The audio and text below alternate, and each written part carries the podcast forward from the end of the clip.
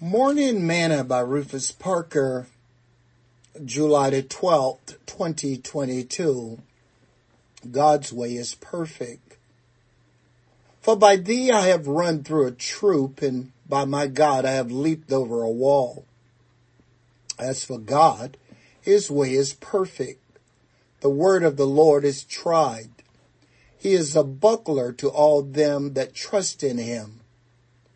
For who is God save the Lord? And who is a rock save our God?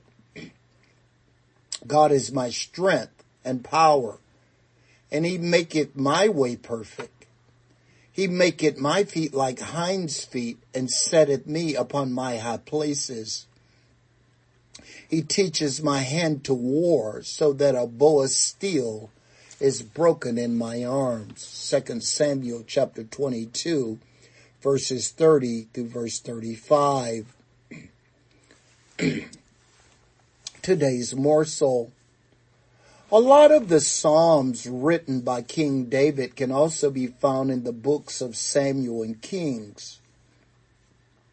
Second Samuel 22 is also found in Psalms 18.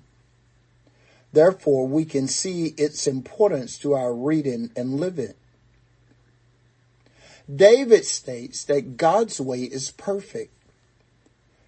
There is no inequality nor unrighteousness with God. He causes it to rain on the just and the unjust.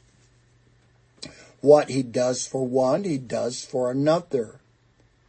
Paul told Timothy of God, it is a faithful saying, for if we be dead with him, we shall also live with him.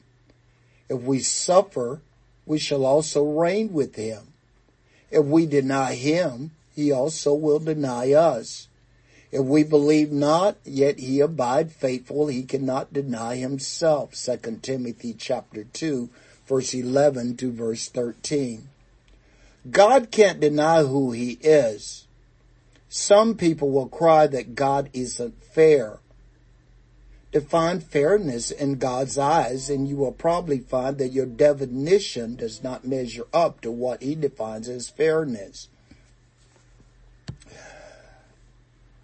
As the psalmist wrote, if thou, Lord, should mark iniquities, O Lord, who shall stand?